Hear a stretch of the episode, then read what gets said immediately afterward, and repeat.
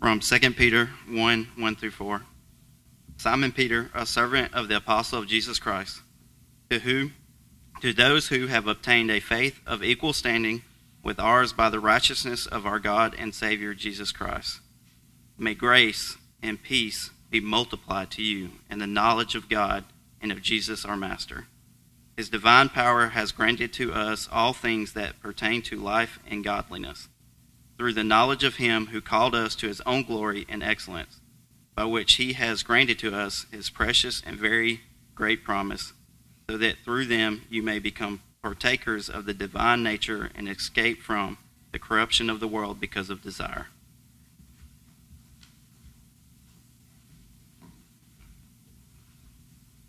Thanks, Stephen. If you have your Bibles, you can turn to 2 Peter. Um, Last week, we kind of dipped our toes into this awkward book of Second Peter.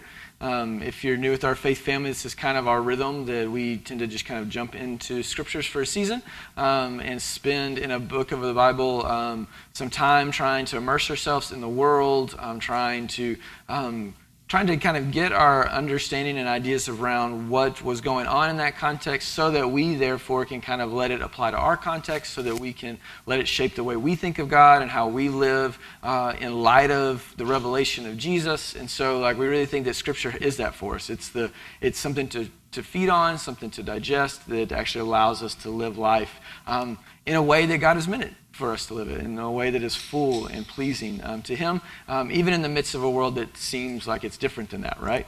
And so, so we at the beginning of summer um, started First Peter and went through his first letter. Uh, then we took a, a, little bit of a break and just ate together and looked at the meals that Jesus had um, and, and, the welcome that Jesus extended to us at the table, um, on every table of a way to experience the kingdom of God. And now we're entering back into the to Second Peter. And what we saw last week is the Second Peter um, is is odd in a lot of ways um, in our scriptural text. It's dubbed the ugly stepchild of the New Testament.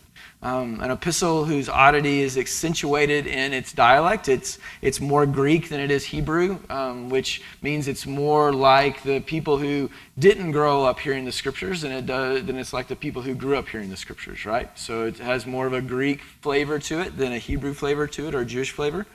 Um, its structure is a bit odd. It's more direct than it is cordial. Like it doesn't feel like like his first letter that was um, that was very much personal and written to them, um, talking about very personal things and naming people, inviting them into some kind of personal relationships and all that kind of stuff. It's kind of direct. He just jumps headlong into things and kind of gets the ball rolling and gets kind of going at them, um, which kind of makes sense as we saw last week because he knows that his time in life is short.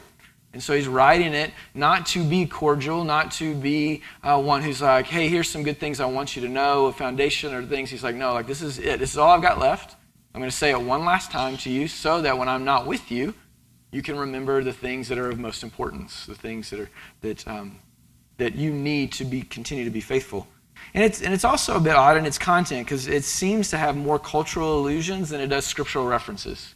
Like there's not a lot of our scriptures directly referenced in Second Peter's letter, um, but there's a lot of words and phrases and ideas that he invokes that would have been um, on the top of the mind of the people that he's writing to. It would have been the stories and the phrases that they would have heard in their everyday activities, they would have heard growing up in their homes, um, told by their parents, told by whatever sort of education system that they were allowed to be a part of, and all those kind of things. All the things that Peter says, he says in a way to kind of spark these, these almost cultural references and in a way tie them to scriptural things, but not as directly as some of us might, might like, right? Not as, not as much as we like the first letter that ties everything back into a quote from Psalms here, or Isaiah here, or, or whatever here. Peter doesn't do any of those things. In fact, the only time he actually quotes scripture is he quotes a proverb um, from, um, and ties the proverb into a Greek proverb, a proverb from our, our Bible in with a Greek proverb, and actually makes them one proverb. And so Peter's a bit odd, um, and sometimes I think we think this, this second letter is odd because we don't think of Peter as someone who could do this. We don't think of Peter as being, being able to contextualize very well. Remember, he was kind of the dumb disciple, right? He's always the one that stuck his, stick his mouth in his foot, or his foot in his mouth. Like, yeah, that's, that's the way. Um, but that's, that's what we tend to think of Peter, right? Like, generally we think of Peter as kind of, kind of a brute, a, a doof. Like, while he does some great things, he also fails tremendously. And so, but the reality is, part of the reason why Peter is always the one talking is probably because he actually had things to say. Like, he he was pretty savvy, pretty smart. And so we tend to kind of put our stereotype of what we think of Peter onto this, this letter. And so again, it just adds to the oddity of it. Because again, in his first letter, it's full of scriptural references, quotes, and allusions. And there's these, these these connecting the dots to what was going on in the history and the narrative of our scriptures of the Old Testament um, into the life of Jesus and into the life of the church was really important. It was super foundational for the men and women of his faith family that he was writing to. It was really important for them to understand and see how their life of faith and following Jesus' posture, his sharing in his suffering, and service and sacrifice and submission one to another, was the source of their hope in the midst of a world that seemed against them, against hope, against hope, against the very ideas of what the gospel is. And it was also the hope of their community. The, that they were to be ones who, as he says in, this, in the first letter, second chapter, um, who proclaim the excellencies of the one who drew them out of darkness and into to marvelous light, right? That they're a royal priesthood, a holy nation, right? That, they, that they're meant for something, and that something is to be a part of this God's redeeming story, this continuation of the scriptures into their life, into their world, into their context. But here in the second letter, Peter's intention is a bit different. It's not to lay a foundation, but rather to secure what is being built on that foundation. If, if you remember at all in the, the, in the letter to the Hebrews, um, there's this there's this point in the letter where the author writes he's like listen i have so many things to tell you about the realities of jesus and what jesus does for you and who jesus is for you but i have a hard time getting to those things because i have to go back and keep building a foundation for you. I've got to keep going back and laying the foundation of what the scriptures have said and who jesus is and all that kind of stuff when really you just need to live on it. Like you need to practice and develop the skills of discernment to live out the truth and the experience of what it is to know and follow jesus and Peter, in some ways, assumes the same thing for his readers that he assumes that they have a secure foundation. And so, what he wants for them as one who is going to depart this world rather soon, at least in tradition and history, is he wants what's being built on the foundation to be solid, to be, uh, as Paul would say in the letter to the Corinthians, not with built with straw and hay, but with, with jewels and gold and fine stones and things like that. Something that, that tests out well. Again, this is what Peter tells us. He says, I intend always to remind you, though you know and are established in the truth that you have. Like, he's not going to say a whole lot that's new for us in, this, in, the, in the letter. Not a whole lot that's new for his hearers in the letter. But what he's going to do is he's going to try to take what they know and make it livable. Take what they know and draw it out into the fullness of life. Peter knows that his faith family's foundation is settled, and so he wants to make sure that what they are building on the foundation will last. And so Peter uses language, speaks in a language that need no special interpretation, nor required any looking up for the references of his faith family. He's not trying to like to like fill them with some sort of new knowledge of things. He's trying to help them see and bring to life the things that are foundational. And so he does it with language that's familiar. He does it with stories that, um, that, uh, that would have been the stories that shaped their life, that he takes and kind of reworks and reshapes just a little bit in the revelation of Jesus and who Jesus is. Peter names them in a way that they, that they are familiar with, that they can know themselves. And he also names their place and their purpose. All for the point of this that, that they can live with clarity amidst the muddiness of the world as it is. That they can live clearly in the revelation of Jesus, in the faith of Jesus, in the life of Jesus amidst the muddy world that is just everyday life, right? A life that's, that's grown up in a context where, like, it's not always clear who God is and what God is up to. It's not always clear of what faith requires of us. It's not always qu- clear of what it means to live out the reality of Christ dead and alive and ruling and reigning now and coming back one day to finish what he started. But Peter's desire is that they would get to experience the clarity of that. That, that they would continue in what he's been able to, to continue in as an apprentice of Jesus. And if we pay attention, we'll find that Peter, in his second letter, clears up the confusion for you and I as well. For as Calvin would say of this book, even though he had lots of issues with it, as everybody else does, in every part of the epistle, the majesty of the Spirit of Christ appears. And that's, that's really what we find. Uh, how many of you guys got to read 2 Peter this week? If you're here last week, we said, hey, this week, take it, read it all the way through. It's short. Yeah. Okay, there's, some, there's a few gold stars for later. Um, no, but, but if you haven't done it, do it. It's, it's three chapters, it's a few pages. It probably takes about 12 to 15 minutes for the average reader. 20 minutes if you're me and you, you, you, can, you can get the whole picture of this but you cannot get through this book of, of peter of peter's without just especially if you're reading it all together without just hearing the, over and over again this phrase jesus you can't get away from jesus in his short letter jesus drips from every sentence paragraph and idea jesus desire and manner of living saturates every encouragement every critique and every exhortation and you listen you don't have to be a scholar to pull this out um, just let's just go back into the first couple of verses that Stephen read for us a minute ago. Here's how the letter starts. It said, Simon Peter, a servant and apostle of who? Of Jesus Christ. To those who have obtained or received a faith of equal standing with ours by the righteousness of our God and Savior Jesus Christ. May grace and peace be multiplied to you in the knowledge of God and of Jesus, our Lord or Master. Like right there, like we just get it, right? Like right on. Jesus, Jesus, Jesus. And if we think that it just stops there, we don't. The book actually concludes with this. In verse in chapter 3 verse 18 it says, "But grow in the grace and knowledge of our Lord, Master and Savior Jesus Christ." There he is again. To Jesus belong the glory now and um, to the day of eternity. Amen. Jesus begins and ends. Everything in between takes place within this reality. Everything, nothing in life is left out. Every aspect, idea, emotion, behavior, aspiration, hesitation, opportunity, obstacle, all occurs within the supreme life of Jesus' majesty. The majesty of Jesus alive, Jesus died, Jesus risen, Jesus alive and ruling. To which Peter and the apostles were witnesses. This is what he says in the end of chapter 1. He says, We were made known to you the power and coming of our Lord Jesus Christ we were eyewitnesses to his, to Jesus' majesty. Majesty. Jesus' honor and glory received from God the Father. That's what they were witnesses to. They were witnesses to the honor and glory, the majesty, the splendor, the uniqueness, the aboveness of Jesus in human form.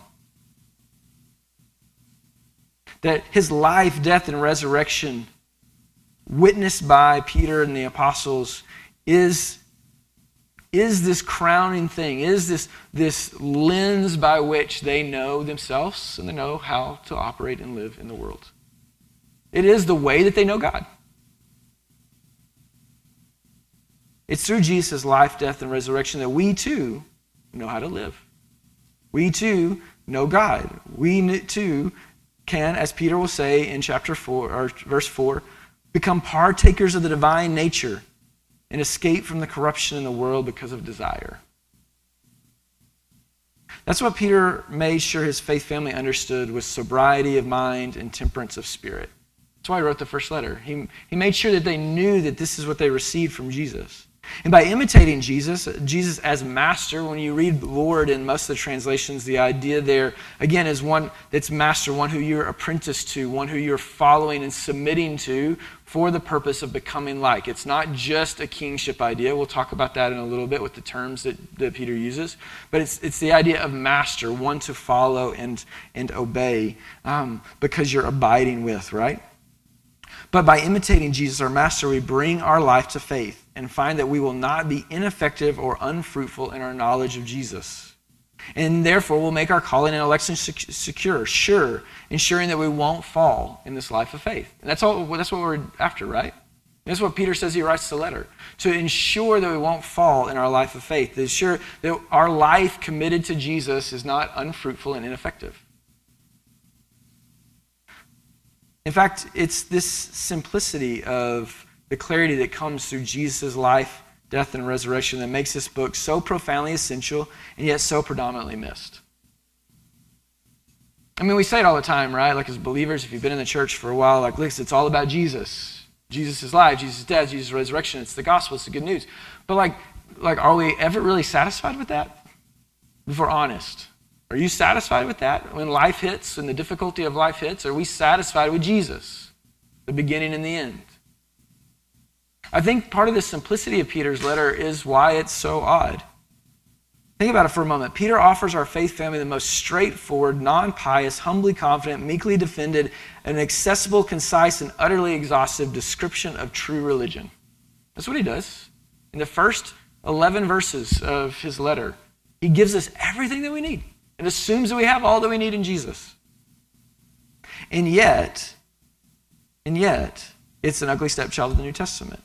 A letter at the bottom of the list of favorite books in the New Testament. Why do you think that is? Why do you think it is that the book that's most straightforward about it begins and ends with Jesus? That Jesus' life, death, and resurrection is really all that we need in life of faith to live whole, full, well lives, even in the midst of a world that seems in opposition to it. Why do you think that that is? Could it be that maybe Jesus was right? That in um, in that most famous verse in all of our canon, when he says, For God so loved the world that he gave his only begotten Son, that whosoever should believe in him should have eternal life, right? That in that same breath, Jesus says that the Father sent the Son in order that the world might be saved through him, that the light has come into the world, and people love the darkness rather than the light. Maybe the reason this book is so odd, maybe even odd to us, is that we aren't we don't like the simplicity of it. We like the um, darkness, the ignorance, the shallowness, the arrogance, even the self-deception of making life more complicated than Jesus. Not letting Jesus be the one that clears the way for our own lives. It's at least a question that I think we have to ask ourselves. Are we comfortable? Are we trusting? Are we satisfied with the truth that Jesus is the way, the truth, and the life? Or do we want something more? Peter's second letter is written to provide clarity amid the muddiness of daily life. It's written to those who recognize Jesus as the light of the world, the one who reveals what it means to be human fully, uniquely in relation to God. And in the clarity of Jesus, Peter contends we, are com- we can confidently know how to live how we can experience the abounding of grace and peace here and now and forever. It, that is what we are after, then this letter is for us. If we want more, if we want more religion, more deception, more autonomy, more control, we'll miss out or misunderstand. And we'll twist Peter's letters to our own demise, as he kind of alludes to at the end of his letter. But if we are after Jesus, life with Jesus, then we'll find what we're after in his encouragements. And so, Peter, knowing his time is short and assuming that his faith family is after Jesus, which I assume we are too, he jumps straight in. What Peter says so succinctly in the first four verses lays the groundwork for the rest of the letter, and I would argue for the rest of our lives. Like in the first four verses, he re kind of just clears off the foundation, sweeps sweeps anything else that might be that might kind of have gathered on it, says most succinctly what it is that we've been given, and then he launches straight into how we can live off of it. So let us jump to and look a little bit closer at what Peter is saying in these first four verses. These first four verses that, by the way, I was talking to a friend this week who, um, in his own kind of life of faith and development, like discovered uh, Second Peter in the first four verses. Second Peter, we weren't meeting to talk about this; it just happened in conversation, and um, and he said that, like, especially verse four, but this whole kind of first first few verses of Peter really just redirected his whole life of faith. Like, really opened for him what it really means to be a follower of Jesus. And so, like, so as simple as it may be, there's a lot of profoundness to what we're about to kind of unpack. And so, so like this, there's a plenty to chew on. So I'm going to go a little bit quickly, just for time's sake. But the idea is not for you, for us to get an exhaustive understanding of what's happening in the first four verses but to see it with enough clarity that as we go back in our days and weeks and meditate on, chew on, continue to digest this word from an apostle and a friend, a, a spiritual companion who wants us to know Jesus, that we'll be able to do so with a little bit of flavor on it, right? With a little, with it a little bit chewed up for us so that we can continue to let it sink into us. Because Peter assumed, again, that this was has sunk into those that he's written to. And so he says it as a way of reminder, knowing that they'll always need to be reminded of these things, but that this is the thing in which they are built upon. And so let's start off with just the beginning. Simon Peter, a servant. Now, we kind of just read over that really quickly, right? This is just a letter, it's just an introduction. But the word that's translated servant is better translated slave.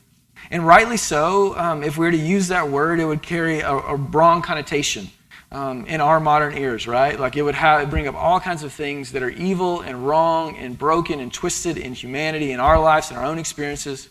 But the term servant, so you can understand why the term has been translated servant in our modern, modern ear, but like it kind of does a disservice to us. The, the term service, it's not an expression of personal humility, right? We tend to think of somebody who is a servant as somebody who's kind of humble, lowly, willing to do um, the dirty work, right? Like that's kind of what we think of as a servant. Um, or maybe we have in the picture like a low, a lower kind of career or whatever. Like I don't know. We tend to kind of like like level out the servant as someone kind of down here. Or on the other side, in kind of um, modern Christian world, we make the we make the idea of servant as a servant leader. That this is how they lead. They lead through service. But this term doesn't capture either one of those pictures. Not one trying to gain authority or exercise and demonstrate um, um, integrity through service, nor one who is simply just humble and so therefore serving, but rather it's an expression of a person totally owned by and devoted to another person. Totally owned by and devoted to another person, whose status is not his own, but one derived from his master. And so Peter is saying, I am unknowable. I exist not except through Jesus. I am unknowable. I exist not except through Jesus. I mean, that's a pretty deep commitment to Jesus, right? To say that he's not just a servant of Jesus, doing what Jesus wants, trying to model the life of Jesus, but saying, I am not knowable. I am not me. I am not Peter except through Jesus. I mean, how, how, have we ever have you ever thought of yourself as that? That I am not Jeremy except through Jesus. That there is no Jeremy apart from Jesus. That there is no Sam or Silas or Cohen or Lily apart from Jesus. Peter is unknowable apart from his connection, his relationship to Jesus. That's how he describes himself first and foremost as one who is known only through Jesus. And just as a side note, it's really interesting. He, the, the, he says he calls himself Simon Peter um, or Simeon Peter, if like if, depending on your translation. And so he uses both a Greek and, and um, uses a Hebrew name Simeon, and he uses his Greek um, translation of what what what um, what Jesus called him, Peter the Rock. And so he's kind of combining these two things already in the name. So he's like saying, like, hey, listen, um, um, my wholeness, um, my connection with you as, as Greek believers, um, it comes because of my connection to Jesus. My being known by Jesus. And we see that played out because then he says this in the next, he says, I'm not only a servant, but I'm also an apostle of Jesus Christ. An apostle is one simply sent, right? Um, sent on a mission by someone in authority and therefore has significant authority not in himself, but in that he belongs to and acts in accordance with, in step with, under the authority of the one who has sent him. An apostle is one who is sent, sent on a mission, sent to accomplish something, to do something on behalf of the one who sends him. And so, as he is one who is sent and to do this work, he does it from the authority, from the position, from the honorable state, not in and of himself, but what has been given to him by the one who sends him. And so Peter pulls himself into this, frames himself into this way of like, I am only knowable in relationship to Jesus, in a term that feels like a really low term, right? Slave, servant. But then at the same time, as he knows himself only in relation to Jesus, he's elevated in this term apostle, one who with authority and honor acts on behalf of Jesus. And so Peter is not He's not caught up in all of the, um, I mean, just all the stuff that happens in our society of like who he is. He's not who he is because he says who he is. He's who he is because who Jesus says who he is. He's not who he is because of what he can do or what he can't do. He's who he is because of who Jesus has said he is and can do as an apostle, as one who's been sent on behalf of Jesus, who assumes he has everything he needs to be able to accomplish the thing that he was sent to do. He's not, he's not pulled by the id and the ego of our psychology, right? Like he's saying, like, I am grounded in Jesus and that keeps me stable. It's not just in me. In me, I know myself, but I know myself because Jesus is in me, because I am connected to Jesus in relation to Jesus. All that in the first few phrases, right? First, first little introduction. And so Peter properly understands himself and his purpose as a human in relationship to Jesus. And guess what? He assumes his faith family does too. What he assumes about himself, he assumes for his faith family. Let's keep reading. He says, To those who have obtained, and the idea there is like reception, we'll talk about it in just a second, but obtained a faith of equal standing, or better, of equal preciousness or value with ours. So, two things. First, faith is received.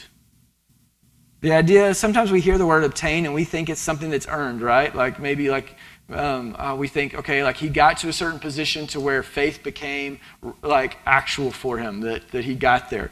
But the, the term, uh, it actually literally means to receive by lot or divine will. So it's, uh, it's, it's meant to picture, again, remember he's writing to a Greek, a Greek context. He's meant to picture something like this, like say um, the giving of, the obtaining of an unbreakable shield, like the one that Zeus gave Hercules in his battles.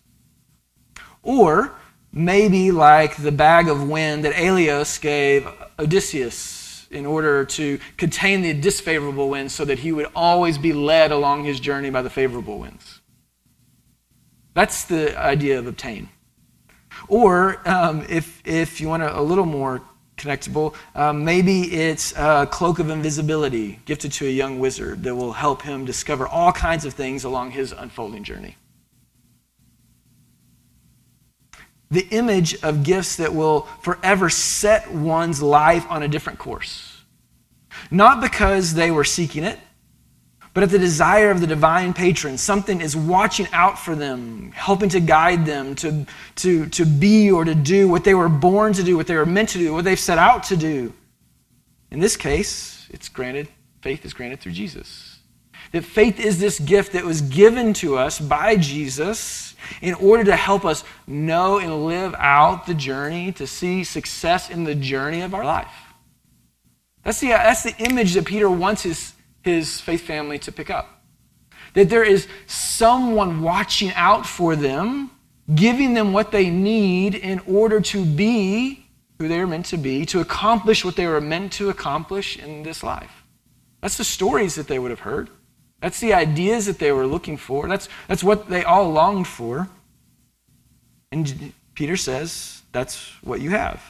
That is granted to you by the righteousness of our God and Savior, Jesus Christ. Jesus is the divine patron who bestows the gift necessary to redirect your life and ensure the success of your quest, of your journey.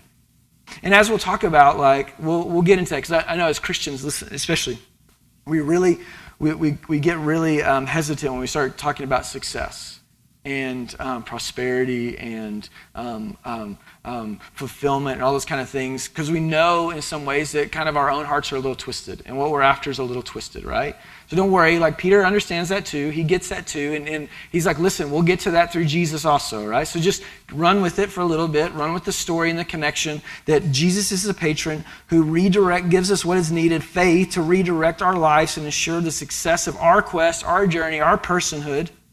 He is, as the author of Hebrews says so plainly, the founder and perfecter of our faith.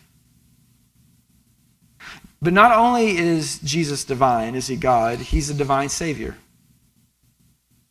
One who, yes, rescues us from sin, but in the context, this context, and the word Peter uses for Savior is that Jesus is Savior. Okay, again, go back with me into verse 2. Or, sorry, verse 1. By the righteousness of God our Savior. So we've obtained this faith We've attained this faith through Jesus, who is God, who's divine. So again, he's connecting Jesus again to some of the more cultural stories of the divines operating within humanity to give them what they need in order to succeed in their quest, right? But then he calls Jesus Savior.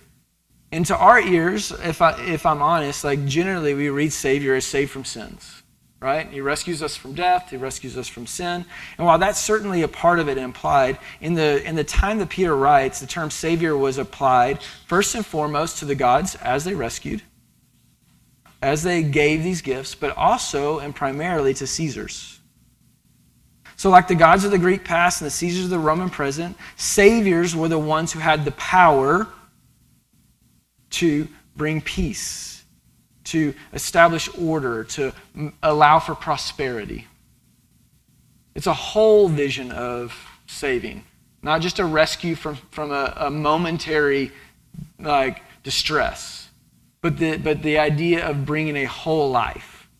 Saviors are the ones who could do that because they had the power to do that. And their power was evident in that they could end wars, whether they be the Greek gods or whether they be the Roman Caesars. They, they, and therefore, as ones with such power to end wars, they could serve as great benefactors and bring peace and prosperity to the people. And this news of a war ended, this news of peace restored, was called euangelion, the good news. That's the Greek for the good news. This ending of war, establishing of, of a benefactor for the benefit of the people, was the good news. And Peter says that good news came through Jesus.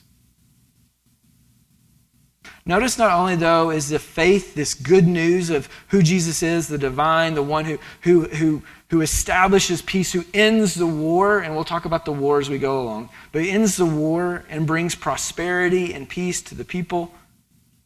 But it's a faith that's received, obtained, not by character, ability, or works, but by divine care. It is a faith of equal standing, preciousness, honorableness as ours. I mean, it's a pretty profound statement that Peter's making. Because Peter's not saying this in a Jewish Gentile context. At least I don't think so, and I, and I think that the, the, historical evidence is, is against it. He's not saying it so much of like, hey, you Gentiles, um, you Greek believers, you're the same as us Jewish believers. Because he never goes back into this kind of Jewish Greek um, difference the rest of the book. And he really didn't do a whole lot of it even in the first letter. He, continues in this kind of equal footing that we have. And so the idea, I think, is this who is the ours? The ours is those like Peter, those servant apostles who walked with Jesus face to face. What kind of faith does his faith family have? His faith. The same faith that, is, that was, uh, that was given to him who got to walk with Jesus and see Jesus, as one who is known only in relation to Jesus and who is empowered by the very words of Jesus, the relationship to Jesus, who's honored as an apostle of Jesus. That's the kind of faith he assumes every one of you have, and me as well. That's pretty crazy, isn't it? Because how many of us would think that our faith is of equal measure to the apostles' faith? Yeah, what we've been given is all that we need to have the same faith as Peter or Paul or John or any of those that we can come to mind? The ones we forget? Thomas and Matthew and all those? The same gift given to redirect Peter's life and ensure his journey of success was given to his faith family, each brother and sister in Christ. And Peter's desire is that what they share would abound. Right? That what they share in common, this faith in Jesus, this gifted faith for the success of their lives, the mission and the journey that they were on, the being sent by Jesus, known by Jesus, that that what they have in common would abound. They would experience in abundance. We go to verse 2. It says, May grace and peace be multiplied to you in the knowledge of God and of Jesus our Master Peter desires for favor and total well being to be experienced all the days of the life of the faith family. He desires favor, grace, peace, total whole well being. It's shalom, total whole well being. End of war to be experienced in all the days of the life of the faith family. It's as if Peter is saying, The goodness and mercy shall follow me all the days of my life. That just like the psalmist, he knows where Jesus has brought him. And he wants for his family to experience that same peace. And here's the kicker Peter says that this experience, this abounding experience, this multiplying experience, this abundance of favor and peace comes through knowledge of God the Father and Jesus our Master, the one to whom we're apprenticed. But the term Peter uses for knowledge is not the usual word that we would think. Again, our English doesn't, doesn't always do us justice in, in some of the ways that we use words. But the knowledge here and the word that's used in the original language is not the knowledge that's primarily informational. It's not primarily informational knowledge, right? Like we know about Jesus, we know about God, we know the details of the law and of the history and the narratives and all those kind of things. There's, there's a part of that implied, but that's not it. But nor is it, and listen, this is important for us as a faith family, nor is it simply a personal knowledge of God. We talk a lot about knowing God personally, that we can hear God's voice, that God's actually made us to know Him personally and intimately. And that's absolutely true. But Peter uses a term that doesn't allow the idea of knowing to be intellectual, factual, nor merely personal. The term that he uses for, for knowledge means this it carries a picture of this of coming to know someone for who they really are. It's a true knowing of God, who God truly is, and of Jesus, who he truly is, actually is. That the knowledge that allows us to abound in favor and in, in total well being of God is not simply the facts of God, nor even the, merely the intimacy that we have with God, but the knowledge of actually who God is.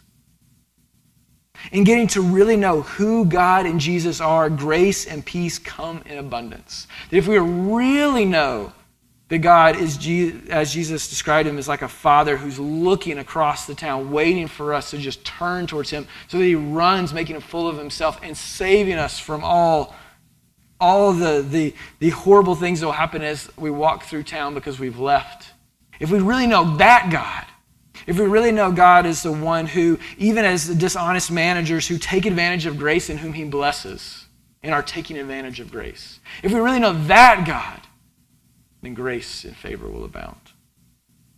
If, as the writer of, again, Hebrews talks about, that, that we really know God because we know Jesus, who Jesus was, how Jesus lived, what Jesus did for us, then we'll actually abound in favor and total well being.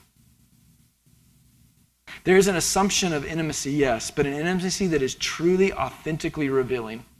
Not just a knowing about God or, or not just a communion with God, but knowing the character, the nature, the fullness, the breadth, the majesty and splendor of God.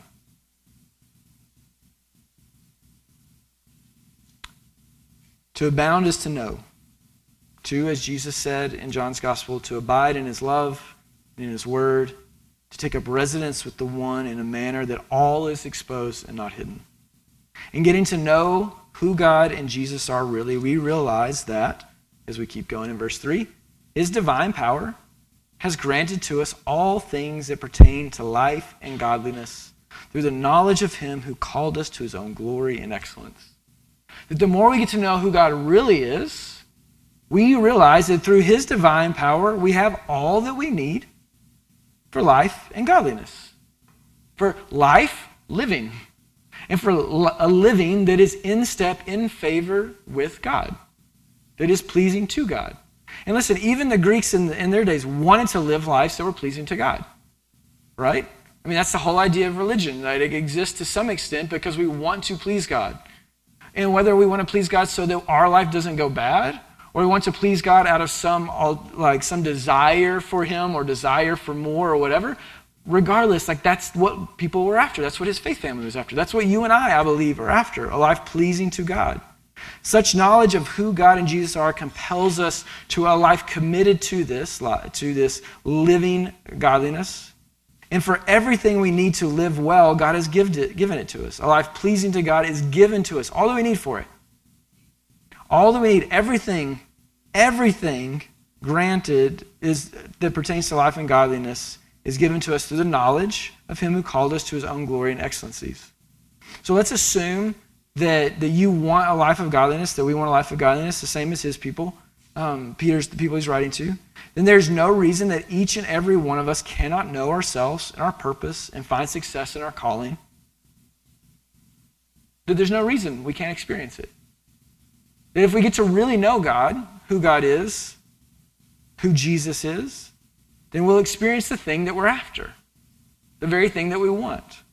That He's actually granted it to us, everything that we need. He's not holding it from us. He's not keeping it from us. He's not some mischievous deity up there trying to keep us and trying to create a puzzle for life for us to figure out. He's making it plain and clear that in knowing Him and really knowing Him, we have all that we need for life and godliness. To find success in our personhood and purpose, our calling. So, what is our calling? I mean, go back into verse, verse 3. He says, like, we find that we have all that we need in Jesus through the knowledge of Him who called us to his own glory and excellence. What have we been called to? To Jesus' own glory and excellence. And listen, the word glory is important because throughout Scripture it has all kinds of different kind of pictures around it. Sometimes we think of showing glowing lights, right? Splendor, beauty. Um, sometimes we think of the presence of God as a glory, glory, right? And that's there's there's validity to that in different places it uses that. But in like especially Paul's letters, and we also see this in Peter, and I think this is why Peter references back to Paul at the end of his, end of his letter. Um, is that it, this idea of glory, um, this is, is describing to some extent honor, um, honorableness in behavior. Like we think of an honorable person as being a glorious person, somebody who acts honorably is doing something worthy of glory. But the behavior that is honorable is, is it's honorable because it falls in step with the expectations of relationship. It, it falls into the step of what that person was meant to be or to do. In other words, it falls in line with, with the idea of righteousness, of relating rightly. So, being called to Jesus' glory is this idea of living honorably into what we've been called into, well, living rightly into our relationship with God, with one another, and with the world. That's the idea of glory here that we're supposed to share. It's, a, it's, a, it's not a statement of salvation in the sense of us being like rescued uh, from, um, from the world, but rather a statement of vocation in which we are redeemed, as we'll see in a second, from that which corrupts and are now to resume the task and vision in Psalms 8. The same psalm that Deidre read for us earlier. That the glory that Jesus calls us to, the glory that he shares with us, the glory that he wants for us, is to live into the vocation for which we are created. That what is humanity, man? That you, God, are mindful of him. The Son of Man, that you care for him. remember, we talked about the Son of Man last month? This term that Jesus, this is the most common term that Jesus refers to himself as. And it's because it's a term that, that pulls in both divinity and humanity together. The, this ideal of humanity, of what humanity is meant to be. What is, what is humanity that you're mindful of then? The humanity in its idealness, in its image bearingness, that you care for him. You have made him yet a little lower than the heavenly beings in the ESV. In the actual Hebrew, it's angels, it's divine beings. It's not just like we sometimes we think of heavenly beings as stars and, and sun and moon. That's not the idea. The idea is divine entities. You've made them only a little bit lower than divine entities and crowned him with glory and honor. There's that word again, glory. You have given him dominion over the works of your hands. You have put all things under his feet, all sheep and oxen, and also the beasts of the field, with the birds of the heavens, and the fish of the sea, whatever passes along the paths of the sea. What does that remind you of? Genesis 1. What God, in His goodness, spoke into life, humanity, and called humanity to. So when, it's, when Peter's saying that Jesus calls us into glory, he's calling us back into the very vocation in which we were created. The very thing that we are meant to be as humans, both male and female. Humans. Jesus calls us back to our humanity, to our God image, fashion, formed, equipped humanity, His glory as the Son of Man. And with His glory, He called us to His excellence. And we'll talk more about excellence next week, but let me just say this. The, uh, the term excellence, which is the first term that Peter will use in verse 5 to kind of begin this, this um, explanation of what we functionally do in order to live off of this reality, live in this reality, is a term, in some ways, it's supposed to capture the idea of craftsmanship. This idea of, of committed life to a set of skills that allows us to to, to be the very best in our vocation. to, to function the best in our vocation, to, to be able to use the resources and limitations of, of what it is that we are vocationally doing to the best of the ability. That's the idea of excellence.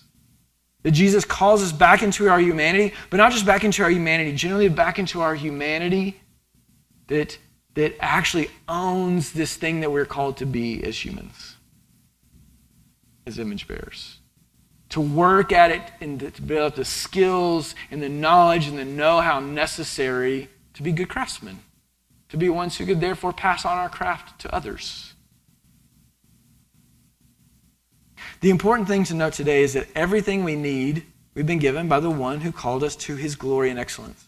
His divine power has granted us these things. Not you, not your ability, not your inability, not your character, not your history, but His divine care and wisdom have granted us the invisibility cloak, the resurrection stone, the elder wand. I know it's a poor analogy. But in everything needed to succeed and through which we can discover who we really are and put an end to the war in which we're a part of. To be peacemakers in the way that Jesus calls us to in Matthew chapter 5. We are gifted called by faith to, to a life like Jesus, a life of craftsmanship, of excellence in the practice of our Master, of being whole and holy humans in the image and eternity of God here and now. Because listen, this calling is not merely an eternal calling, but it's a temporal calling. A calling to life that we are made for and for which our hearts actually ache. This is what he says in verse 4. Not only has God, Jesus' divine power granted us all things we need for life and godliness, and through knowing who He really is, we discover our calling to His calling. But, but through His divine power, He has granted us His precious and very great promises, so that through them, through them, you may become partakers of the divine nature. In the ESV, it translated having escaped, but the idea is there and escaping. It's this, this idea of like you've been you've become partakers of divine nature and your escape like it's a continuous thing. Like there's an initial escape but there's like this continuous escaping. So having escaped seems a little bit too far done like. And if as believers we know that we really haven't escaped corruption fully right like we, we struggle with our, our own corruption a little bit and so like the, the term in the original language wouldn't have had this, this idea of finitude yet. It would have been this process of escaping. Like this idea that you're free from it, but you're having to experience over time the freedom in it, right? And so, and escape from the corruption that is in the world because of desire. Sinful, evil, whatever your translation says in there is not in the original text. But it's put there because that's what we tend to think of, right? We tend to think of our twisted desires as believers. Like, so why wouldn't he be implying twisted desire?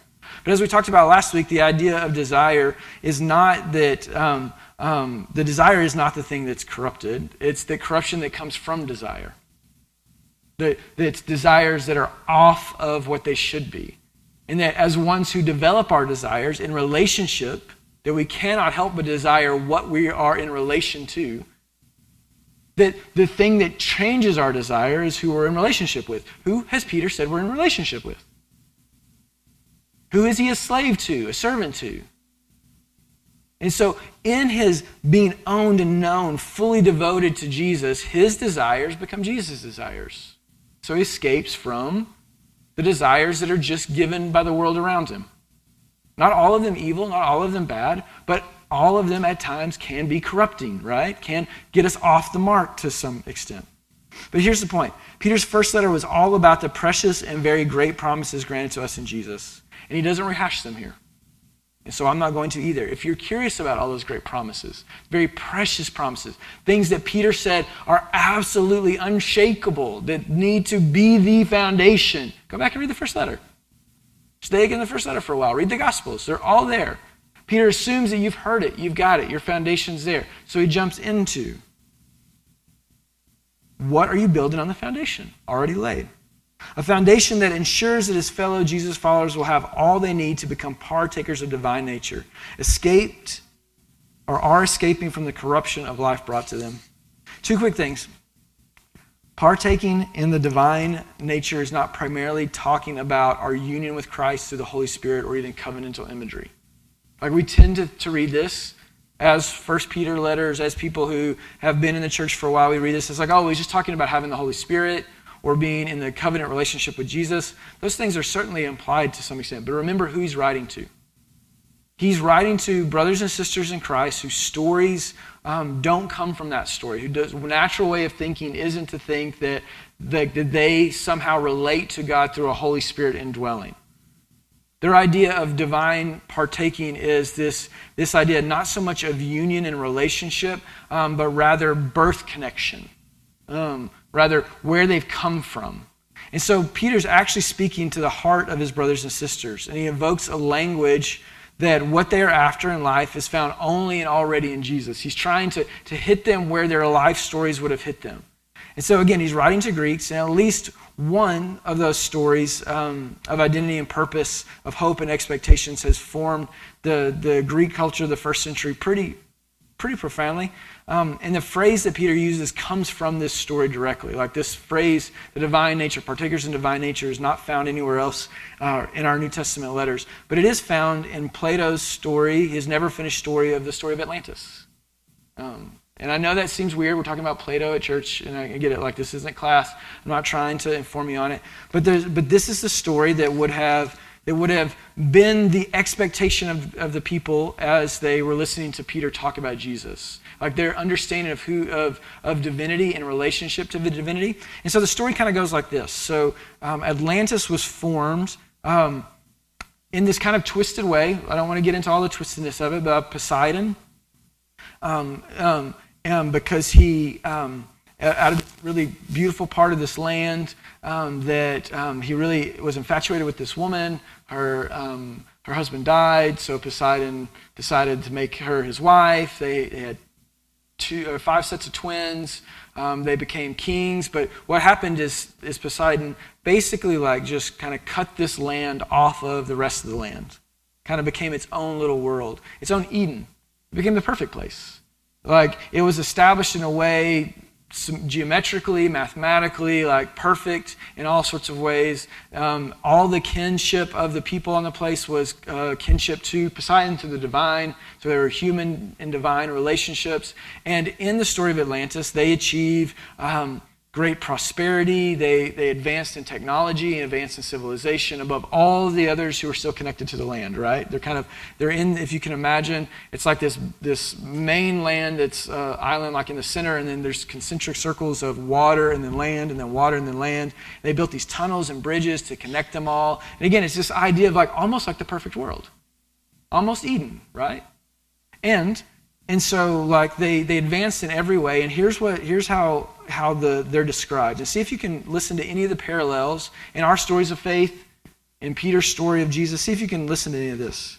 See if you can see what peter's trying to get at when he says partakers of divine nation.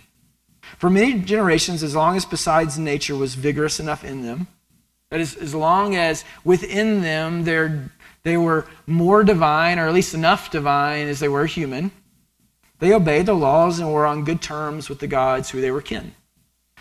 Because the principles they held were true and perfectly high minded, and because they reacted with self possession and practical intelligence to the vicissitudes of life and to one another, they looked down on everything except virtue.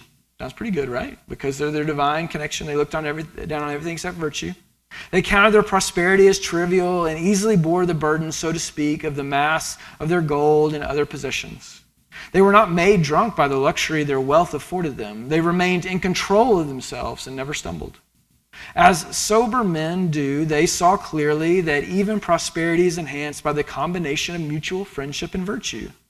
And the wealth declines and friendship is destroyed by materialistic goals and ambitions. A lot of things that we would agree with, right? like, these are the good things to be after. as a result of this kind of reasoning, and another persistence of the divine nature within them, they thrived in all the ways I've described. But when the divine portion within them began to fade, as a result of constantly being diluted by large measures of mortality, and their mortal nature began to predominate, they became incapable of bearing their prosperity and grew corrupt. In other words, the more they became, in the Greek idea, the more they became attached to the material things of the world, the more they became human, and the less they became like the divine, the more they became infatuated with the things they had. They wanted the things that other people had, and they began to be separated by greed and by lust and be destroyed by corruption. Anyone with eyes to see could mark the vileness of their behavior as they destroyed the best of their valuable possessions. Anybody could see that this was, this was going in a wrong direction, right? But those who were blind to the life that truly leads to happiness regarded them as having finally attained the most desirable and enviable life possible now that they were infected with immoral greed and power. So, the irony of what happens in, in the story of Atlantis is the more they become like humans, the more they begin to divide their relationships, they begin to long and to lust, desire for things, and corrupt the society in which they were living. But the irony of it is that those who could see it saw it clearly for what it was, but those who couldn't actually thought that what they were doing was the very best thing. They were actually after the best life. That what they were after in their immortal greed and in their mortal lust for power and for things was the very happiness of life. This is what the Greek idea of, of, of divine nature meant. There's a, like if you're connected with the divine, then you can live in a way that is somewhat altruistically, right? That somewhat allows you to be at peace. And that's what Peter's after too when he says it. But he's going to say it in a way that's different because the rest of the story goes that, um, that Zeus sees this and he wants to end this corruption, and he does so because, by punishing, by destroying Atlantis by wanting to bring harmony by destroying the, the very people that are the ones who are out of harmony. But here's the thing. What did what did John's gospel that remember that verse we quoted John 3:16 what did why did Jesus come? He came to save? Yeah, what do you got Sam?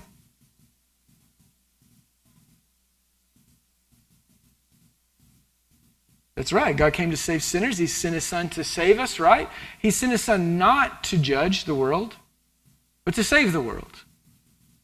The irony of, again, what Peter is trying to get at, and listen, the reason I tell this story isn't, isn't for any reason that, okay, now you need to go and read Greek philosophy and you'll understand why the world is the way it is.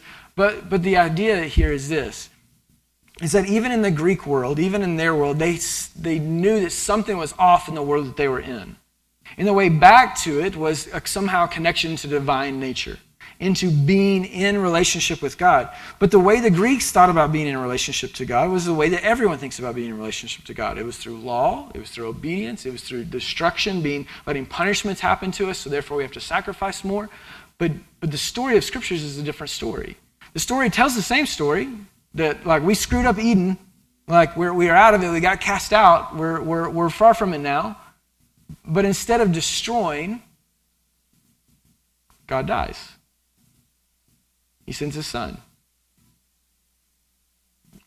That what we're actually after in life, the, a life in which we're not pulled by the, the lust and greed and corruption of desire, the things that, that, that draw us out of harmony with ourselves, with one another, with the world, isn't simply by following our rules or laws, but is already done for us in Jesus.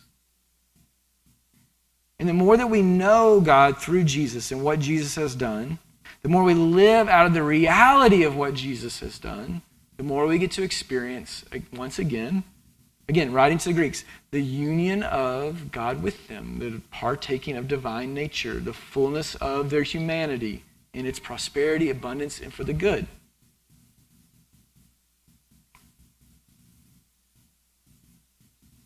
I know we maybe this seems a little too intellectual, uh, and forgive me for that. But the, the idea, then, is what I hope you can, we can walk away with today and kind of dive into this week. Is that, listen, everything that your heart aches for, the prosperity of life, the success of life, the goodness of life. Um, and, and not just in like a shallow way, but a really deep way.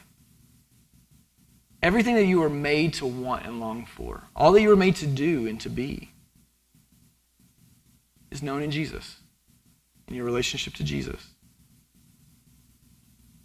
And if we believe that, if we rest in that, if we're willing to, as Peter will say next week, put that belief into, into life, to raise to life the faith that we've been granted by his divine power, the faith that's been given to us by Jesus' righteousness, then we'll experience richly the provision of entrance into the kingdom of God. We'll experience richly all that we long for. And life really is, in some ways, that straightforward. If we just look to Jesus. Will you pray with me? Father, I, um, I thank you for um, the clarity that comes through Jesus to um, that we can, as Peter said, know in knowing you in knowing you through Jesus. We have all that we need for life and godliness. And so, Lord, if, if what I said, especially in this last part, was confusing or distracting, I pray that that would just be removed from memory and what would hit home, Father, Lord, what would allow to rest in our hearts, Father. Lord, is your care and love for us that, as we sing earlier, that if we look back at our lives, what was given to us over and over at every step, Father, Lord, was what we needed and that we can believe that will be the same tomorrow. Thank you for grace that abounds. In your Son's name, amen.